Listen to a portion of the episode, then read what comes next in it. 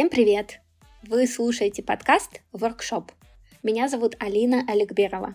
Я работаю в международной корпорации, живу в Мадриде и являюсь карьерным консультантом. В этом подкасте я со своими гостями обсуждаю темы, связанные с работой, карьерой и самореализацией. Выпуск, который вы сейчас услышите, это последний выпуск первого сезона. Подкаст уходит на небольшие каникулы, но обязательно вернется совсем скоро. Чтобы не пропустить новые выпуски, подпишитесь на подкаст на тех платформах, где вы его слушаете. А пока готовится второй сезон, я приглашаю вас в свой телеграм-канал. Там происходит много всего интересного. Иногда я выкладываю там эксклюзивные части выпусков подкаста, пишу про работу и карьеру, делюсь инсайтами и дополнительными материалами. Во время каникул мы там с вами будем оставаться на связи. Ссылку на канал вы найдете в описании. Как вы уже знаете, в начале у нас всегда с вами идет традиционная рубрика «Рекомендации». Сегодня, как мне кажется, у нас стопроцентное попадание. Это подкаст «Разве это маркетинг?». Его автор Диана Лопатникова приглашает к себе в гости специалистов из топовых компаний, чтобы обсудить с ними их карьерный трек, а мы такое любим, и сформулировать ценные рекомендации для начинающих маркетологов. Например, как вырасти из эс эм эм-щика до Chief Marketing Officer или вообще сменить вектор и перейти, например, на позицию Product Manager. Если вы давно хотели разобраться в разных направлениях маркетинга и понять, чем они друг от друга отличаются, то это подкаст для вас. Ссылку вы найдете в описании. А сегодня у меня в гостях Элина Саразетдинова. Мы с Элиной вместе учились в Высшей школе экономики, и я очень давно хотела пригласить ее в подкаст, и вскоре вы поймете почему. Энергия и драйв, который излучает Элина, настолько заряжает, что приготовьтесь. После этого выпуска вы наверняка будете супер замотивированы на достижение своих целей. Элина много лет уже живет во Франции и в своем блоге рассказывает про работу и образование в этой стране. Этой теме и посвящен сегодняшний выпуск. И последняя ремарка от меня, прежде чем мы перейдем к эпизоду. Во время записи, к сожалению, у нас не сработал диктофон, и речь записалась только в зуме. Поэтому качество аудио будет не самым лучшим. Но я надеюсь, что беседа настолько вас захватит, что вы этого не заметите. Желаю вам приятного прослушивания, несмотря на маленький технический сбой. Элина, привет! Алина, здравствуй! Очень рада, что ты пришла ко мне в подкаст. Мне очень хотелось поговорить с экспертом по поиску работы за границей и обсудить LinkedIn, потому что это тема, которую, как ни крути, она волнует очень многих, и даже когда ты уже сам, например, работаешь за границей и продолжаешь развиваться на международном рынке труда, все равно это твой основной инструмент, и работа над ним никогда не заканчивается. И я рада, что у меня есть Есть такой сегодня компаньон, как ты, с которым мы эту тему можем обсудить. Тем более, что ты являешься еще экспертом по поиску работы во Франции, и это тоже очень интересная тема. Надеюсь, мы сегодня все охватим. Для начала расскажи, пожалуйста, про свой карьерный путь, как ты оказалась во Франции и чем ты сейчас занимаешься. Алина, ну, во-первых, большое спасибо за приглашение. Очень рада быть гостем в твоем подкасте. С радостью поделюсь и своей историей, своим опытом, и опытом своих клиентов. Ну, начну с того, что во Франции я уже почти десять лет. Это какой-то огромный срок, я до сих пор даже не осознаю. Я сюда приехала в две тысячи четырнадцатом году по программе двойных дипломов. Это была программа на факультете менеджмент маркетинга Высшей школы экономики с бизнес-школой и эс си пи Europe. Вот, и эс си пи Europe сегодня, это программа Master in Management, она входит в топ четыре в мире, и у меня была задача получить опыт, на самом деле, учебы за границей, то есть у меня никогда не было цели переехать, жить во Франции, у меня в Москве была любимая работа и вообще прекрасная жизнь, но так сложилось, что на втором семестре ребята начали искать стажировки, я как-то попала в эту волну, подумала, почему бы нет, очень здорово было получить опыт работы во Франции, в общем, стала искать стажировки, прошла одну стажировку в Amazon, потом вторую стажировку в Amazon, потом думаю, ну надо уже рабочий контракт, стала искать работу, это такая долгая история, у меня закончилась виза, я вернулась обратно в Москву, потом получила оффер, Вот, и э, работала в нескольких стартапах, один юридический, другой образовательный, на позиции маркетолога. И в две тысячи двадцатом году я ушла с постоянного контракта, чтобы полностью посвятить себя своему проекту Tell Me Panda, вот, об учебе, карьере за рубежом и помогать уже другим поступать, находить э, новые карьерные возможности. Ну вот, если коротко, то так. Очень классная, захватывающая история. Мне кажется, там столько всего есть, что можно еще обсудить. А давай начнем с того, что, например, представим, у нас есть человек в России, который хотел бы получить работу во Франции и переехать во Францию именно по рабочему контракту. Ты можешь сказать, насколько это реальная затея, и что бы ты порекомендовала этому человеку сделать в первую очередь, если вот возникла такая мысль? На все вопросы, реально ли что-то, я отвечаю, что, ну, как бы, реально много. То есть я никогда не говорю, что что-то невозможно, но, конечно, нужно понимать, что происходит на рынке труда, нужно понимать, как устроена Франция, как устроен поиск работы и так далее. То есть я всегда за то, что целиться в Луну.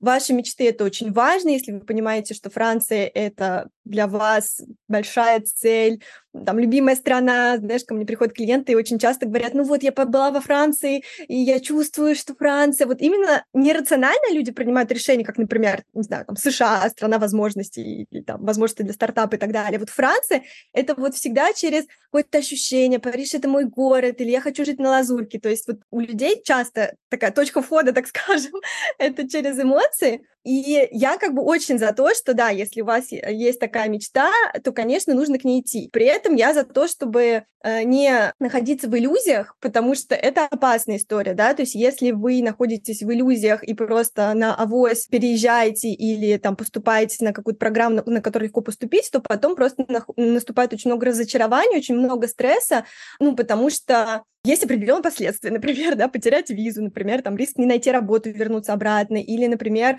ну, просто это может быть очень стрессовый период. Поэтому в моей системе поиска работы есть пять шагов. И первый шаг — это, конечно, стратегия. Вот я думаю, что тебе, как человеку тоже очень структурированному из бизнеса, ты понимаешь, что стратегия — это очень важный момент, но вообще мало кто об этом думает, потому что с чего люди начинают? Такие, окей, я хочу работать во Франции, и начинают рассылать резюме. Но как бы резюме, например, в моей системе — это только на четвертом шаге, потому что вначале мы рассматриваем, да, ваше «хочу». Окей, вот вы хотите во Францию, вы должны понимать, что, что был бы для вас идеальным вариантом. Дальше вы рассматриваете ваши ресурсы, что вы можете. И на втором шаге вы рассматриваете, как вообще то, ваши «хочу» и ваши «могу» сочетаются с рынком, да, то есть насколько вы можете приземлить вот эти ваши мечты на французскую реальность. Потому что очень часто, например, нужно сделать там два-три шага для того, чтобы получить то, что вы хотите. Да, то есть если, например, там ваша мечта работать, я не знаю, там, в крупной компании или работать в стартапе, и вы понимаете, что французские реалии таковы, что вам нужно местное образование, то вы как бы делаете то, что многие считают шагом назад, да, там, пойти поучиться, вот, как будто потерять время, но на самом деле это инвестиция, но которая дальше поможет вам построить карьеру. Да, если вы понимаете, что сейчас вы еще не говорите по-французски, мечтаете работать во Франции, понятно, что у вас тоже будет какой-то первый шаг, да, например, там, выучить язык. Вы можете его выучить, не переезжая во Францию, вы можете это сделать уже на месте. То есть всегда в стратегии будет несколько этапов, и только после того, как вы понимаете, что вы хотите, да, какие у вас сейчас есть ресурсы, что происходит на рынке труда, тогда вы начинаете уже искать работу, отправлять резюме, развивать нетворк и так далее. Поэтому, если коротко коротко ответить на этот вопрос, что бы я посоветовала, да, первое, понимать вообще, зачем вам это надо, какая у вас цель, и второе, посмотреть, что в вашей сфере происходит на рынке труда, и пообщаться с людьми, которые работают в этой сфере, да, чтобы понять, нас, какие вам нужно сделать конкретно шаги, чтобы это реализовать, и в какие сроки. Потому что, говорят, да, не, не, нет нереальных целей, есть нереальные сроки. Может быть, в вашем случае это будет год, да, может быть, это будет три года, может быть, это будет пять лет. То есть это не всегда быстрый путь, и я за то, чтобы не находиться, да, в иллюзиях. То есть, в принципе, я всем своим клиентам и вот в своем блоге, и на Ютубе, я очень много рассказываю, ну, как о плюсах, так и о минусах. Вот, и вы должны понимать, что вас может ждать, понимать, какие риски, чтобы просто быть к ним готовым. Да, это, это очень круто, что ты говоришь э, достаточно прямолинейно, но при этом э, кажется, что все достижимо. Просто когда мы слышим о том, что надо учитывать риски, мы как-то внутренне собираемся, и мы действительно готовы более вдумчиво уже подходить к тому плану, который мы выстраиваем. И вот смотри, например, давай возьмем какой-то кейс. Есть условно бренд-менеджер в России, который знает английский язык и работает на крупную международную компанию, и вот у него нет французского образования, образование, у него нет французского языка, но при этом он принадлежит какому-то большому глобальному корпоративному миру и знает английский. Есть ли у него шанс получить аналогичную должность во Франции, вот как ты сказала, рассылая резюме или через нетворкинг, либо все-таки в девяносто процентов случаев знание французского языка обязательно? Смотри, знание французского языка сильно расширяет воронку. Есть очень много людей, конечно, которые находят работу без французского языка. То есть, смотри, есть люди, которые, у которых есть разрешение на работу во Франции, которые получили французское образование, которые учились, имеют компетенции в востребованной сфере, но не говорят по-французски. Окей, они находят работу. Дальше, да, отнимаем один уровень. Вы в такой ситуации, но у вас нет французского образования. Там, отнимаем еще один уровень, у вас еще нет разрешения на работу, и вы не находитесь во Франции, да, то есть понятно, что все вот эти пункты, они сильно усложняют ситуацию и сужают воронку. Конечно, самый идеальный, да, то, о чем мечтают все, и мне кажется, это такая самая приятная миграция, да, это когда у вас внутренний перевод. Я знаю, что не во всех компаниях это есть, это очень такой сложный путь. У меня есть там среди моих клиентов и знакомых те, кто так переехали, но вот это самое такое безболезненное, потому что вам оплачивают очень много, да, помогают там найти квартиру и так далее. Работа в международной корпорации, конечно, вам облегчает ваш нетворк, да, то есть найти коллег из вашей компании, которые работают во французских офисах, пообщаться, попробовать, да, чтобы ваше резюме передали, безусловно, стоит пробовать. Ну, нетворк, он очень много что решает, причем я понимаю, что в русскоязычном пространстве не все понимают, что такое нетворк, как его развивать. Я в свое время тоже как-то это ассоциировала, знаешь, с тем, что зачем мне кто-то, чтобы помогал найти работу, я сама умная, я сама смогу, мне никто не нужен и так далее. То есть вот у нас есть часто такой барьер, потому что как будто нетворк, это значит, что не мы сами, это как будто обесценивает наши достижения, нас. В общем, есть очень много предрассудков. Но нетворк, на самом деле, он вам просто открывает новые возможности. То есть посмотреть, окей, а что сейчас происходит в той компании, в которой вы хотите? Вообще там нанимают сейчас или нет? В каких департаментах нанимают? Если, например, ваше резюме уже передали нанимающему менеджеру мину эйч ар, это вообще очень круто, потому что часто эйч ар, они отсеивают резюме, потому что, ну, есть очень определенные критерии, они не готовы брать риски, да, а нанимающие менеджеры могут немножко шире посмотреть. Вот, и это, кстати, был мой случай, когда я подавалась на стажировку в Amazon, я несколько раз подавалась, мне эйч ар отвечали нет, и потом так через нетворк, как раз через свою школу получилось, что студент, который со мной учился, он передал мое резюме менеджеру, его, который был директором по маркетингу. И он сказал, сзади меня стоит директор по маркетингу, он посмотрел твое резюме, у тебя все классно, тебе, тебе позвонят. И первый собеседование у него был уже с директором по маркетингу напрямую, на стажировку. То есть как бы в обход эйч ар это тоже работает, и это благодаря нетворку. Просто нужно уметь это грамотно делать. Также благодаря нетворку, да, вы узнаете какие-то особенности корпоративной культуры или как лучше подготовиться к собеседованию, какие ценности и так далее. То есть ну, какую-то информацию, понятно, мы можем найти в открытых источниках, но всегда хорошо с кем-то поговорить и иметь вот эти внутренние контакты. И пусть даже это выстрелит не сейчас, а через какое-то время, быть в контакте с этими людьми. Ну и самый простой способ — это, конечно, через LinkedIn. А что ты отвечаешь людям, которые тебе скажут, что вот я переживаю, что мой опыт российский, он никому не нужен, он оторван там от французского рынка, я не знаю специфики. Очень многие люди, даже имея крутой опыт, они не чувствуют в себе уверенности продавать свой экспириенс либо рассказывать о своих достижениях, потому что им кажется это нерелевантным. Насколько ты согласна с этой точкой зрения, либо ты видишь примеры вокруг себя, что абсолютно опыт в российских компаниях либо на российском рынке, он релевантен, и люди успешно потом выстраивают карьеру во Франции?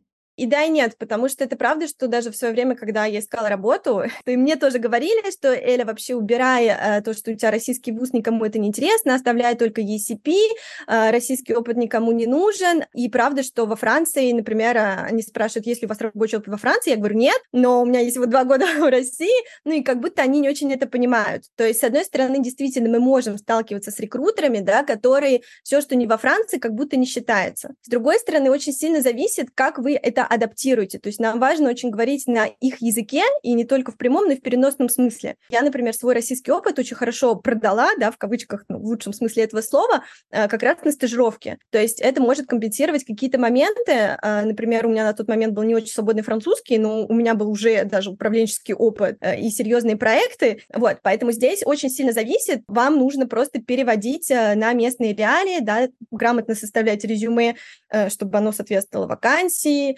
Здесь может быть очень много разных вариантов. Здесь очень сильно зависит от человека, от его опыта, да, то есть, опять-таки, сколько усилий вы прикладываете, насколько вы понимаете текущие реалии. Нет единого ответа, но если вы оказались в такой ситуации, да, что как бы, окей, у вас нет другого опыта, то вы из него выживаете максимум. Если вы сталкиваетесь с тем, что никому не интересен ваш опыт, и как бы вы, вы его не адаптировали, у вас там не получается, окей, тогда смотрите, что вы можете сделать. Вы можете получить новое образование, там, да, экзекьютив эм би эй, вы можете получить какой-то опыт, может быть, там на краткосрочном контракте, в общем, дальше очень сильно все индивидуально. Какие ты можешь выделить особенности французского рынка труда? Вот мы уже затронули с тобой образование и язык, и мне бы хотелось немножко больше это раскрыть, потому что так это устроено далеко не во всех европейских странах. То есть есть Германия, Нидерланды, где, в принципе, не зная местного языка, особенно если мы говорим про Нидерланды, где свободно английский у всех, ты можешь претендовать на позиции гораздо больше вариантов, гораздо больше опций и открытых вакансий. Франция всегда стояла особняком, это всегда была более локальная история, более такая со своими особенностями. Вот ты можешь про них немножко рассказать? То есть все-таки мне бы хотелось зафиксировать у слушателей, что, например, Франция, все-таки там действительно необходим язык и образование. Подумайте в эту сторону. Может быть, есть какие-то программы на один год. Вы не потеряете много времени, но вы очень много приобретете. Ну, то есть какие-то пути, которые действительно откроют больше вариантов, да, для э, маневра. Да, ну смотри, конечно, самый простой способ переехать и здесь получить больше карьерных возможностей — это через учебу. Ну, это факт, и опять-таки это верно для разных возрастов. Просто нужно выбирать программу, которая адаптирована под вас и которая, которая вам поможет. То есть это первая, наверное, главная особенность французского рынка труда и один из моих шоков в свое время, и поэтому я тоже всем про это рассказываю, что здесь диплом имеет огромное значение, даже когда вам сорок лет, и вы уже состоявшийся профессионал. От диплома зависит ваша стартовая зарплата. От диплома зависит, в какие компании вы можете претендовать, какой у вас дальше идет карьерный рост. Очень много всего, и это супер неочевидно, и не просто от наличия диплома, а от вуза. То есть э, во Франции, если так очень грубо, да, есть два мира, есть университеты и высшие школы, и вот эту разницу, которую мало кто объясняет, и многие здесь уже на месте узнают, вот поэтому я тоже про это много говорю, что после университета и высшей школы очень разные карьерные пути. То есть когда я все время работала в стартапе и собеседовала самих французов, например, да, которые выпускники там, университета и высших школ, когда я их спрашиваю про зарплатные ожидания, студенты-выпускники университетов, например, даже называют меньшие цифры, потому что они уже понимают, что ну вот я, значит, из такого-то вуза, значит, я могу претендовать на такую зарплату. А если к тебе приходит на собеседование студент или выпускник Ашусе, он тебе называет совсем другие цифры. Ну, в свое время я не очень понимала, как это работает, то есть это можно считать там дискриминацией, это такие философские уже разговоры, но твоя там стартовая зарплата зависит от имени школы, а не от тебя. И это проявляется в очень таких бытовых разговорах, когда э, я другу французу жаловалась, что ну вот, как, что-то сложно найти стажевку и так далее. Он говорит: Эля, ты из и эс си пи, ты найдешь. И понимаешь, я, я как бы была бы рада поддержке, что Эля, ну у тебя же есть там классные навыки, три языка и все такое.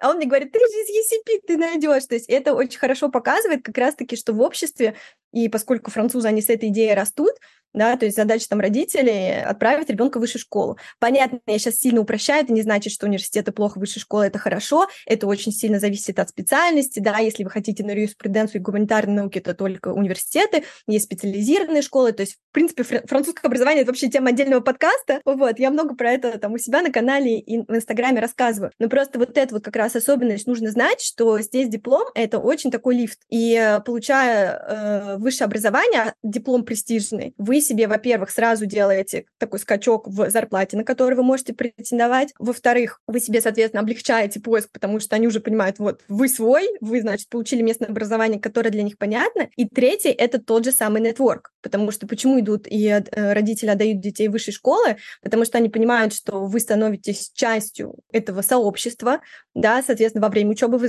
вы нарабатываете эти связи, которые потом вам в карьере очень помогут. И дальше начинается, да, человек работает в компании, когда к нему на собеседование приходят студенты там, из его школы, понятно, что всегда как будто приятнее взять своих и так далее. Ну, то есть здесь уже меньше объективности. Вот, поэтому особенно, если мы говорим о профессионалах, которые переезжают, у которых есть уже опыт, да, там программы экзекьютив эм би эй, они, конечно, ну, в основном нацелены на развитие нетворка, через который вы потом получаете карьерные возможности. Это не гарантирует, но это сильно облегчает путь. Да, это очень интересная особенность, которая действительно мало где есть. Круто, что ты про нее рассказала. Есть ли какие-то особенности, когда мы говорим уже о построении карьеры внутри? Например, я слышала о том, что во Франции очень долго люди работают на одних и тех же должностях, очень маленькая ротация, мало, в принципе, вакансий, и очень развитые профсоюзы, люди чувствуют себя защищенными и не стремятся, да, там, например, как в России в свое время, каждые два-три года занимать новую должность и активно промоутироваться. Наблюдаешь ли ты это во Франции? Как устроена в этом плане там жизнь? Да, это очень интересный вопрос. Здесь действительно много разных подвопросов. Во Франции есть три волшебные буквы Си Ди И. Это постоянный контракт. Это тот контракт, с которого тебя почти невозможно уволить. И мне кажется, что вот эти три волшебные буквы, они очень много объясняют и говорят о Франции. Потому что, с одной стороны, сейчас, конечно, у современного поколения, да, немножко меняются приоритеты, но в целом есть такая идея в обществе, что вот ты нашел Си Ди И, ты прошел испытательный срок, все у тебя в жизни теперь классно. Когда мы здесь иностранцы, и мы находимся в Си Ди И, у нас тоже есть ощущение, что ну вот чуть-чуть хотя бы можно выдохнуть. И у меня было абсолютно такое же ощущение. В чем это заключается, да? То есть именно потому, что во Франции очень сложно кого-то уволить, и если вас увольняют, то есть либо вы совершили какую-то грубую ошибку, и компания потеряла очень много денег, и то потом дальше можно идти судиться, и очень часто закон на стороне сотрудника и так далее, то э, очень сложно и получить этот контракт. То есть, соответственно, да, здесь долго проходит рекрутинг, и дальше у тебя испытательный срок, там, ну, максимум восемь месяцев, там очень тоже сильно зависит от профессии, но сложно получить, но потом есть какая-то гарантия стабильности. То есть, если честно, вот часто мы слышали фразу о том, что нет уверенности в завтрашнем дне. Мне кажется, что только во Франции я поняла, что такое уверенность в завтрашнем дне. Понятно, что тоже сейчас все это немножко меняется, но вот этот вот контракт Си Ди И, он тебе позволяет планировать каникулы на год вперед, он позволяет чувствовать тебя, себя немножко менее в стрессе, потому что ты понимаешь, что, ну, там где-то что-то ты не доработаешь, тебя сильно не уволят, а если тебя уволят, то у тебя есть пособие по безработице, которое там может доходить до семьдесят процентов от твоей зарплаты, то есть на улице ты не останешься, ну и так далее. То есть, в принципе, вот сейчас, когда я сама создала компанию во Франции и думаю о том, что однажды я буду нанимать, мне как уже предпринимателю не нравится эта идея, потому что, ну, это действительно такой большой риск, и это очень дорого стоит. То есть, по сути, надо платить там, две зарплаты, да, одну человеку, другую там за все эти вычеты. Но когда ты ищешь, соответственно, работу, конечно, Си Ди И — это прекрасно. И профсоюзы, да, очень сильно активные. В принципе, в целом, да, считается, вот это мне сказала один знакомый, когда мы только приехали во Францию, и, мне кажется, вот я со временем понимала, что он имел в виду. То есть есть такое ощущение, что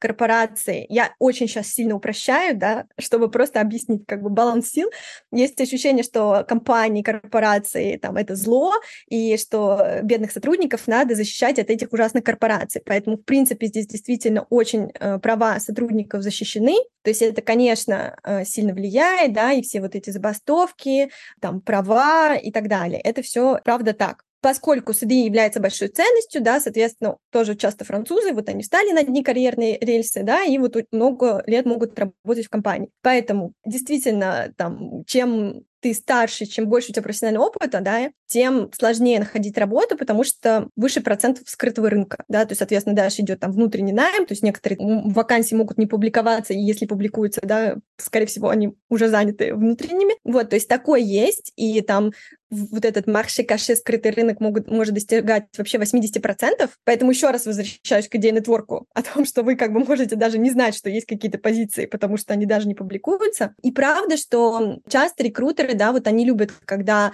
вы, значит, сделали хороший, хорошую школу высшую, да, потом, значит, вы стажировались, там, не знаю, условно, в консалтинге, потом вы строите карьеру в консалтинге, и у вас все так прямо, логично, четко и понятно. То есть история наша, когда получили юридическое образование, потом работают маркетологом, а потом становятся психологом, вот для Франции как бы это вообще ужас. Ну, то есть они не понимают, и рекрутеры боятся нанимать нетипичные профили. То есть для них это большой риск, и поэтому часто совет, который я даю своим клиентам, да, ваш разнообразный опыт — это ваша сила, но вы должны его адаптировать, вы не должны пугать рекрутера. Мне в свое время тоже, когда я писала, хотя у меня весь опыт был в маркетинге, но у меня там был маркетинг би ту би, би ту си, там продажи и так далее, и мне говорили, что, Эля, вот у тебя очень много всего, как бы мы не понимаем, куда от тебя. Я такая, ну в смысле, так везде?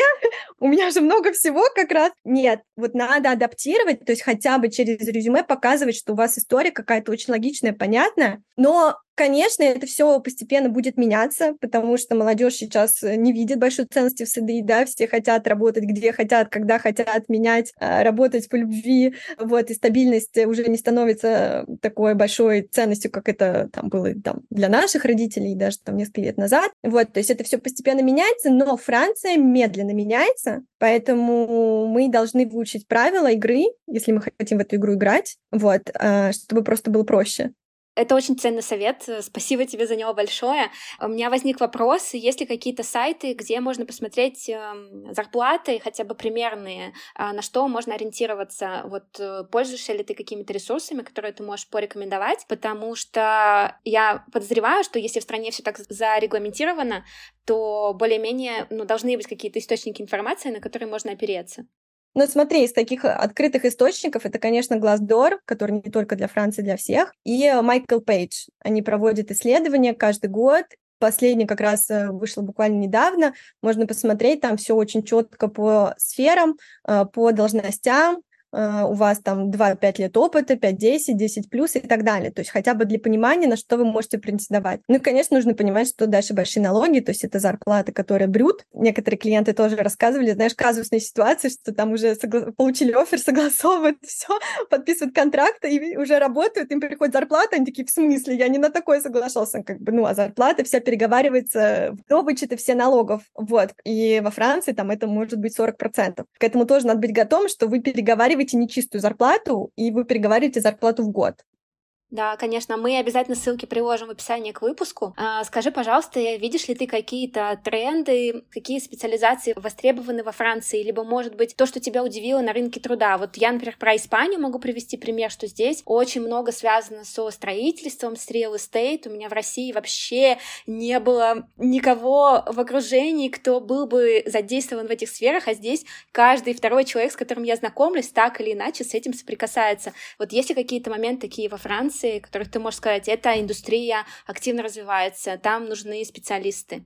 Активно сейчас развивается все, что энергетика, зеленая энергетика, не хватает специалистов, там, самых разных. Дальше ай ти, intelligence artificielle, да, искусственный интеллект, несмотря на то, что там в ай ти были свои проблемы, были увольнения и так далее, да, то есть все равно эта сфера глобально остается востребованным, то есть по вашему профилю там ай ти, digital, очень много разных есть предложений. Сфера здравоохранения, туда входят и фармацевтика, и медработники и так далее, но здесь для нас, иностранцев, это менее релевантно, потому что, например, во Франции ну, нужно практически с нуля учиться, вот, чтобы получить диплом медика, то есть это такая практически закрытая для нас история, но очень, в целом очень востребованно, не хватает специалистов, да, то есть тоже знаменитые такие анекдоты, которые не анекдоты, а реальная жизнь, что рандеву ты записываешься и надо потом ждать шесть месяцев, потому что не хватает специалистов, и это правда. Вот, уход там за пожилыми людьми, ну, технические, на самом деле, специальности, руками технические, я имею в виду, что вот таких специалистов, они очень востребованы, их не хватает, но, опять-таки, это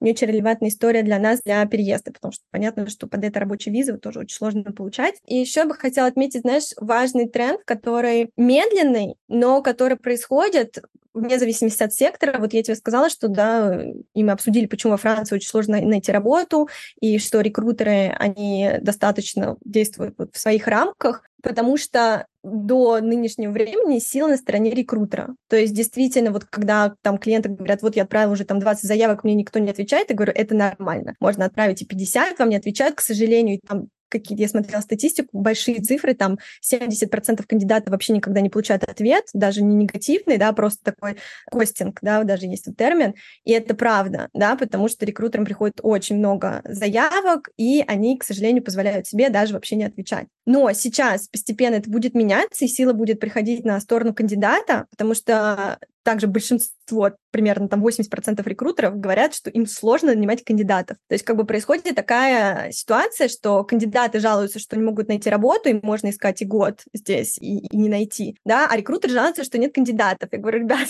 что не так? А не так то, что не происходит матч между скиллами, то, что действительно те специалисты, которые нужны рекрутерам, что их очень сложно найти. Но сейчас вот этот баланс будет меняться, поэтому я надеюсь, что будет чуть проще найти работу, но нам, как иностранцам, я всегда говорю о том, что нужно, конечно, прикладывать больше усилий, но оно того стоит, когда мы понимаем, ради чего мы это делаем. Вот, как раз хорошая тема, ради чего. Смотри, у меня был такой вопрос. Есть ли все-таки некая склонность, что, например, ты устроился, ты попал в классную компанию, у тебя есть французский, все получилось. И можно ли сказать, что ты будешь расти в этой организации так же успешно, как и твои коллеги-французы? Либо все-таки им будет бессознательно, либо сознательно отдаваться предпочтение? То есть сложнее ли иностранцу построить карьеру во Франции? Поскольку у меня нет своего личного опыта именно роста в корпорации, у меня из корпорации было две стажировки в Amazon, и мне больше всегда привлекали стартапы, и сейчас я развиваю свой стартап, то я не могу говорить из личного опыта, да, то есть э, я могу смотреть по тому, что происходит у моих э, друзей, клиентов, знакомых. Очень часто, когда мы иностранцы, у нас на кону стоит очень много, и мы готовы прикладывать гораздо больше усилий, чем местные. И это проявляется на каждом этапе. Насколько нам тяжело найти работу, когда мы ее получаем, мы хотим ее удержать. Насколько нам сложно выучить язык, но мы понимаем, что без этого никак, мы прикладываем усилия и так далее. И очень часто говорят, что, конечно, вообще как мы работаем, ну, это сильно видно, потому что нам очень надо, и нам есть что терять. И вот это вот характер и неслышание «нет», вот я про это тоже недавно рассказывала, что, говорит, Эля, ты не слышишь, когда тебе говорят «нет»? Я говорю, ну что, я вот, если бы каждый раз, когда мне во Франции говорили «нет», я бы говорила, ну да, хорошо, поняла, как бы, где бы я сейчас была? Потому что, когда тебе префектура говорит «нет, мы вам не продлим визу», когда тебе говорят «нет, мы вам не дадим оффер», и ты теряешь визу, ну, то есть ты ищешь пути, как получить «да». И мне кажется, что вот этот внутренний стержень, он нам очень сильно помогает, а дальше зависит уже от личных амбиций. Понимаешь, есть, конечно, всегда какие-то стереотипы, но это такие частные истории, которые, ну, я считаю, что нужно каждую историю смотреть отдельно. То есть зависит от уровня вашего языка. То есть, например, да, в какой-то момент язык может вам, если вы там работаете на английском, да, может стать препятствием. Ну, то есть это уже ваша ответственность там учить язык. Опять-таки, расти в корпорации для меня это немножко, так скажем, менее близкий, знакомый мир, да, но там, ты сама знаешь, очень часто есть какие-то политические игры, вот, в них нужно уметь играть и так далее, да, там и с местными культурными кодами,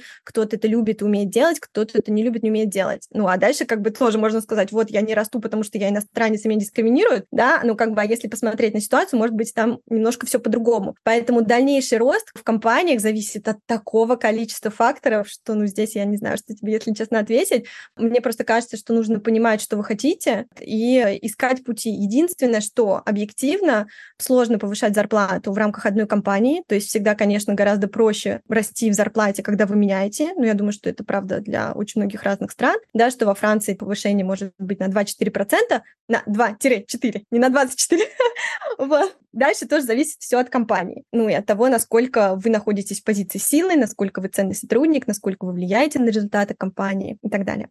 Да, кстати, ты знаешь, вот я тоже недавно сталкивалась с таким кейсом, я поняла, что в России мы, ну, у нас валюта нестабильная, очень сильная инфляция, была последние много лет, и остается ситуация такая, и когда тебя повышают внутри корпорации, рост зарплаты может быть от пятнадцати до тридцати процентов, ну, в среднем, может больше, но в среднем, я думаю, что цифры такие, и, конечно, в Европе, мне кажется, что это очень большая редкость, потому что в евро в стабильной валюте, в стабильной экономике, где до прошлого года инфляция не была такой уж большой, даже при продвижении, при повышении твой рост зарплаты мог быть, например, пять-десять процентов. Вот, то есть, конечно, от тридцати процентов здесь вообще, ну, как бы, да. Очень-очень мало кто слышал, и можешь себе это представить. Это, это возможно в рамках смены компании, но вот именно в рамках продвижения в одной организации это, конечно, очень редкий кейс.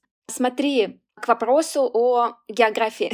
Есть ли какие-то особенности внутри страны? Например, я скажу так, когда мы в России работаем, мы слышим, и это действительно так и есть, что сосредоточение всей работы в основном это Москва и Санкт-Петербург. И мы мало знаем про другие страны. Нам кажется, что, может быть, в Европе все иначе, да, и количество вакансий, оно более сбалансировано по городам в разных странах. Но, например, про Испанию могу сказать, что здесь очень похожая ситуация, и все мне местные про это говорят, что основное сосредоточение работ — это Мадрид и Барселона. И очень многие переезжают в Мадрид из других городов из-за работы. Такая же ли ситуация во Франции? Может быть, есть какие-то регионы или города, где какие-то конкретные, опять-таки, специалисты более востребованы, чтобы наше представление не ограничивалось только Парижем, а мы могли более широко посмотреть на страну?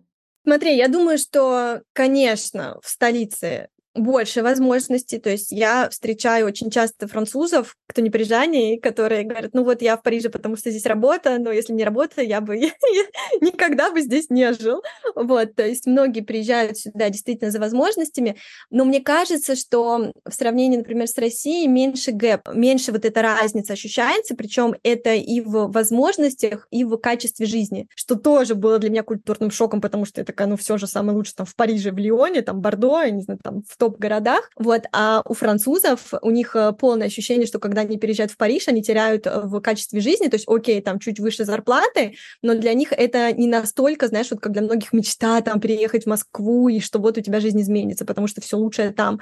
Поэтому здесь есть разные критерии, да, то есть Париж очень дорогой, в Париже очень маленькая жилплощадь, то есть когда я снимала здесь маленькую студию четырнадцать квадратных метров за эти же деньги, в Британии я бы могла снять двухэтажный дом с гаражом и садом, и иметь еще собаку. То есть те же деньги абсолютно. И когда я это осознала, когда мы приехали к друзьям и спросила, сколько они платят, такая, я бы могла себе позволить снимать дом в Британии, а я снимаю четырнадцать квадратных метров в Париже. Вот, то есть, конечно, это сильно влияет на качество жизни, но если говорить про офферы, то очень сильно тоже зависит от каких-то сфер, да, то есть, например, там в Тулузе э, все, что касается там авиации, очень много офферов, да, то есть, если вы в этой сфере хотите работать, конечно, нужно там смотреть. Там все, что касается стартапов или хед-офисы, да, в основном, конечно, в Париже, но, да, повторюсь, что больше возможностей в столице зависит от сферы, но гэп между Парижем и другими городами меньше, чем в России. Да, я здесь тебя поддержу, я тоже сейчас ты говорила и про качество жизни, я вспомнила, как я общалась с ребятами, которые, например, приехали в Мадрид с побережья, с севера или с юга, и они рассказывали, что вот, мы могли ходить на серфинг, или мы жили около моря, ну то есть это сложно представить, но, конечно, много прекрасных городов и красивых, и в которых просто очень приятно жить и в Испании, и во Франции, и в этом смысле такой приток в столице, он, ну, это идея, она не настолько очевидна, как в России. Это, конечно, тенденция, она гораздо более ярко выражена. К более практичным вопросам перейдем. Как люди ищут работу? Я, поскольку ты активно занимаешься LinkedIn и консультируешь по LinkedIn, я предполагаю, что LinkedIn — активная площадка, которой пользуются рекрутеры во Франции. Есть ли какие-то еще площадки, или действительно LinkedIn — это самое основное, и можно, в принципе, ни о чем больше не париться? LinkedIn действительно очень важен, причем ты, я думаю, прекрасно это знаешь и на себе, наверное, ощущала, когда у тебя в LinkedIn заполненный, грамотный, оптимизированный профиль, ты можешь находиться в ситуации пассивного поиска, потому что тебе пишут рекрутеры, тебя зовут на собеседование, и, соответственно, если тебе интересно, ты проходишь, если нет, то есть даже когда ты уже трудоустроена, вот я все время, да, даже когда уходила с работы, и мне все равно писали рекрутеры, то есть для меня это такая еще возможность знать, что я востребована, и, управляя настройками LinkedIn, я как бы могу получать больше или меньше офферов. Поэтому LinkedIn однозначно стоит заниматься, и не просто, да, для того, чтобы там подаваться на вакансии, для развития того же нетворка, ну и, и для понимания, что происходит на рынке труда, потому что поскольку это профессиональная площадка, да, там публикуется очень много информации там по вашему сектору и так далее, много обсуждений, поэтому это точно стоит им заняться. Я знаю, что те, кто в России очень часто, ну, поскольку там был заблокирован, да, и пусть работа проходит немножко по-другому, не, не все комфортны, так скажем, с этой идеей, поэтому мне приходится все говорить, что, ну, как еще вам рассказать, что вот вы сидите, и в LinkedIn вам пишет рекрутер, и вот у вас на вытянутой руке возможность, пожалуйста, займитесь вашим LinkedIn. Но какие еще есть сайты? Есть эй пи и си, мы тоже ссылки можем оставить под этим подкастом. эй пи и си — это сайт с вакансиями для высоких высококвалифицированных кадров. Соответственно, это такая французская площадка, вот, и там нужно быть. Welcome to the Jungle. Хорошо работает сайт. Моя клиентка нашла через Welcome to the Jungle.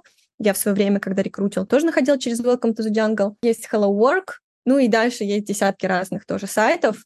Когда вы ищете работу, вам нужно просто расставить приоритеты. Да, это не значит, что вы должны быть везде, но на основных площадках вы должны быть, мониторить вакансии, откликаться и так далее. Класс, обязательно все ссылки будут в описании к выпуску. И давай покрутим немножко тему LinkedIn наконец-то. Какие ты видишь основные ошибки, которые люди совершают, когда заполняют профиль? Предположим, мы берем не самый начальный уровень, когда совершенно пустая страница, а человек все-таки уже поработал над своим резюме, и основная информация у него заполнена, но вот какие основные ошибки ты видишь, что люди делают, исправляя которые, можно действительно сильно свои шансы увеличить? Наверное, самая большая ошибка, если мы говорим действительно о тех, кто понимает, как работает LinkedIn, у них заполнен профиль, это скорее история про ключевые слова, что люди не используют ключевые слова, по которым их ищут рекрутеры. Опять-таки, это про то, чтобы говорить на языке рекрутера и адаптировать себя. Это отражается и в вашем заголовке, да, хедлайн, это и секция о себе, которую многие, кстати, даже у кого заполнен профиль, просто не заполняют или пишут там одну строчку, потому что я не знаю, что рассказать о себе. Многие впадают в ступор, это сложно. Вот, это в части описания работы, это в части скиллов, хотя ключевые слова — это вообще самое главное, что есть в LinkedIn, и самый короткий путь к рекрутеру. Какие у тебя есть советы по тому, как понять, какие ключевые слова добавить? Может быть, есть какие-то технические моменты, которые технические кнопочки, о которых ты можешь рассказать, либо, если нет, тогда общий какой-то подход, хотя бы пару советов, если совсем не понимаешь, с чего начать.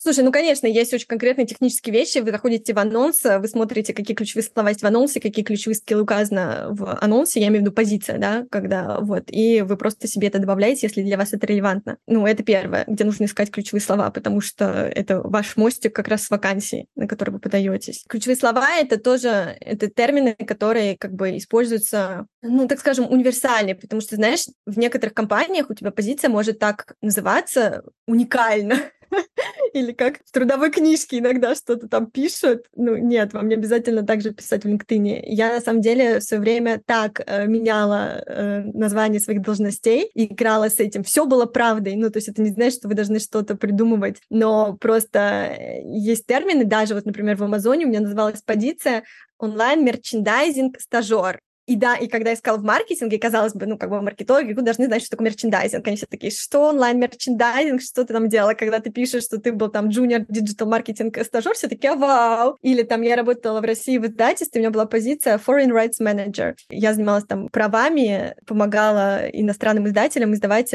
книжки там, российских авторов, то есть продавала права. Но здесь все такие, что rights, ты юрист, что это вообще такое непонятное. Потом я написала, что я была international marketing, там, би ту би би ту би маркетинг-менеджер, вот, все правда, international, правда, я со всеми international общалась, би ту би, правда, потому что были другие издательства, менеджер, правда, у меня была команда, и все такие, да, вау, классно. То есть вот эта вот игра с ключевыми словами, чтобы ты был понятным, это на самом деле самая большая ошибка и самый, наверное, большой вообще секрет этого всего. Поэтому, знаешь, есть еще одна фраза, которую я очень часто люблю повторять и своим клиентам, и на всех своих онлайн-программах. Многие говорят, вы должны там выделяться, чтобы представляете, сколько рекрутер там, не знаю, видит профиль LinkedIn или резюме и так далее, вы, и вы должны зацепить там глаз, и, и, и многие в этой попытке быть уникальными используют какой-то или дизайн, или пишут какие-то вещи, что они становятся непонятными. Я говорю, прежде чем быть уникальными, будьте понятными. Вот вы сначала как бы сделайте, чтобы было это все понятно, и за две секунды с вашего профиля LinkedIn можно было понять, кто вы, что вы, чего вы ищете, а потом добавляйте уже какую-то уникальность, что выделяет вас на фоне других кандидатов, а не наоборот. И история с LinkedIn — это, ну, история про возможности. То есть рекрутеры, они активно ищут через LinkedIn, вот они сейчас зайдут к вам на страницу. Что они у вас узнают? Захочет ли рекрутер вам написать? Да, то есть, может быть, вы идеально подходите под эту позицию, но ваш профиль просто об этом не говорит. И вы не, там, не сочли нужным что-то себе рассказать, потому что, не знаю, в какой-то момент вам было лень заполнить, или вы думаете, да и ладно, так сойдет. А это на самом деле возможность. То есть каждый просмотр вашей страницы, да, или каждый новый контакт, это для вас тоже может быть мостиком к вашей цели. Конечно, я с тобой абсолютно согласна. В дополнение к твоему первому совету, я вообще рекомендую посмотреть, поискать семь-десять пятнадцать-двадцать, может быть, вакансий, которые вам максимально подходят, максимально релевантны, прям скопировать иногда описание этой вакансии, описание требований в какой-то отдельный файл, и у вас получится такое большое полотно, с которым уже можно работать, и там просто столько драгоценностей. Вы можете выделять цветами моменты, что, например, ищет компания, и вы поймете, что какой-то блок у вас выпадает, и вообще его не упоминали. Например, вы управляли бюджетом, и компании это ищут, но вы управляли бюджетом в маркетинге, и девяносто процентов времени маркетингом занимались, а про бюджет забыли сказать, а это важно. И вы можете понять, что вы какие-то куски просто упустили, и ключевые слова абсолютно, и формулировки, очень удачно попадают в формулировки именно в описании вакансий, и это тоже, мне кажется, я с тобой согласна, поддерживаю, это бесценный источник информации, надо уметь просто этим пользоваться и не лениться, прям вот потратить какое-то время на то, чтобы в этом постараться разобраться. И давай еще такой технический вопрос тебя спрошу, он такой сложный, потому что, мне кажется, нет на него однозначного ответа, но, например, если человек находится в России или вообще в любой другой локации, не во Франции, но ищет работу во Франции, ставит ли ему локейшн Франция, либо нет? Да, это хороший и сложный вопрос. Смотри, он будет состоять из двух частей. В LinkedIn есть возможность поставить ваш локейшн текущий, и вторая опция — поставить локейшн вакансии, которую вы ищете, и это не одно и то же. Ваш текущий локейшн, конечно, очень сильно влияет на то, как вас находят или на... не находят рекрутеры. Конечно, в идеале, если вы ищете во Франции, вам надо ставить локейшн Франции, но это опасная история, потому что это неправда. Я никогда не даю как бы рекомендаций там привирать или говорить неправду, потому что вам позвонит рекрутер, спросит там или, не знаю, пригласит вас на собеседование, вы скажете: ой, там у меня нет визы приехать. Ну, то есть, понимаете, да, и сразу впечатление, что вы обманули уже на первом этапе. Это очень сильно негативный такой э, момент. Поэтому я никогда не даю рекомендацию писать то, чего нет. То есть, например, если мы говорим про знание языка, если вы там, не знаю, начали учить французский, еще не говорите, окей, ставьте, то есть можно чуть-чуть себе ставить, например, какие-то скиллы на вырост, потому что, кстати, если про эту часть говорить, то многие, наоборот, принижают свои скиллы. То есть я там ставила французский свободный, когда он мне был средний. Вот, да, что-то преувеличить вы можете, но здесь вы на свой страх и риск. Да, если вы ставите Францию, вы попадаете в базу рекрутеров, потому что если они ищут фильтр, да, там по городам или по странам, но если вам позвонят и окажется, что вы вообще не просто не во Франции, да, а как бы очень далеки от Франции, и в ближайшее время туда не сможете попасть, пока вам не сделают рабочую визу, но это будет сильно, сильно испорченное впечатление. Кто-то так делает, опять-таки, на свой страх и риск, вот, как рекомендацию дать это не могу. Но когда вы ставите, что вы в поиске работы, там, конечно, вы можете ставить локацию. Да, да, я, я с тобой согласна, здесь нет однозначного ответа. У меня к этому такое отношение, мне кажется, что почему-то, когда я думаю о Франции, мне не хочется ставить локацию Франции, потому что мне кажется, что Франция... Ну, это такой какой-то свой мир, и действительно, вот нет такого ощущения, что прям welcome все, вот мы такие international. Вот, например, с Германией или Нидерландами мне спокойнее, просто чисто внутреннее ощущение, что можно поставить эту локацию, теоретически, как будто бы компании к этому чуть более открыты. Большой приток высококвалифицированной рабочей силы, и как-то у меня есть такое ощущение по рынку, что они относятся к этому спокойней. И я всегда здесь говорю, что можно сказать, что я поставила эту локацию, потому что я планирую туда переезд, я активно ищу работу, я планирую там оказаться через какое-то время и прикладываю для этого все усилия. К сожалению, у меня нет разрешения на работу, но это тот рынок, на котором я работу ищу. То есть можно постараться смягчить этот момент. Я согласна, что очень сложно говорить ультимативно, что это хороший вариант. Здесь надо оценивать риски. Круто, что ты это озвучила. Эля, спасибо тебе огромное. Я знаю, что у тебя есть бонус для слушателей, и я тебе очень за него благодарна. Давай ты про него расскажешь. Да, смотри, поскольку я много занимаюсь LinkedIn, у меня есть целая онлайн-программа, которую уже прошли сотни людей, поэтому для всех слушателей я надеюсь, что вы поняли, что LinkedIn надо заниматься, я надеюсь, что он всем вам поможет в поисках работы, поэтому э, для вас бонусное видео, диагностику, которую вы можете э, провести самостоятельно и посмотреть, в каких пунктах у вас, э, над чем вам стоит поработать, что у вас уже хорошо в вашем профиле, над чем стоит поработать, вы можете тоже перейти по ссылке, посмотреть это видео, вот, и улучшить свои профили, и также мы можем для слушателей слушателей предложить промокод, который дает скидку пятнадцать процентов на доступ к полному курсу. Там не только про оптимизацию профиля, там также про развитие нетворка. Вот я показываю вообще кабинет рекрутера, как рекрутеры ищут кандидатов, даю очень конкретные советы, как вы можете задействовать нетворк, даже если у вас вообще его сейчас еще нет, или наоборот, если у вас он уже развитый, как грамотно его использовать для того, чтобы как раз находить карьерные возможности. То есть он подходит а, и для тех, кто только создал страницу или даже еще не создал и начинает этот путь с нуля, ну и для тех, кто а, давно им пользуется, но пока еще не получает офферов. И LinkedIn, да, нужно, кстати, отметить, что это не только для тех, кто ищет работу, но и, например, для фрилансеров, которые ищут клиентов. Тоже это классная активная площадка. А, вот, и у меня тоже есть в кейсах девушка, которая получила именно как фрилансер контракт с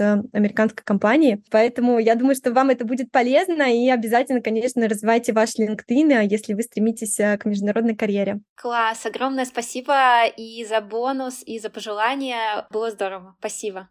Алина, спасибо тебе большое за возможность. Да, всем желаю удачи, стремиться в Луну, пусть ваши самые амбициозные цели обязательно сбываются. Вот, и всем удачи на этом непростом, мы знаем по себе, непростом пути, но верим, что у вас обязательно все получится. Спасибо. Пока-пока. Пока-пока.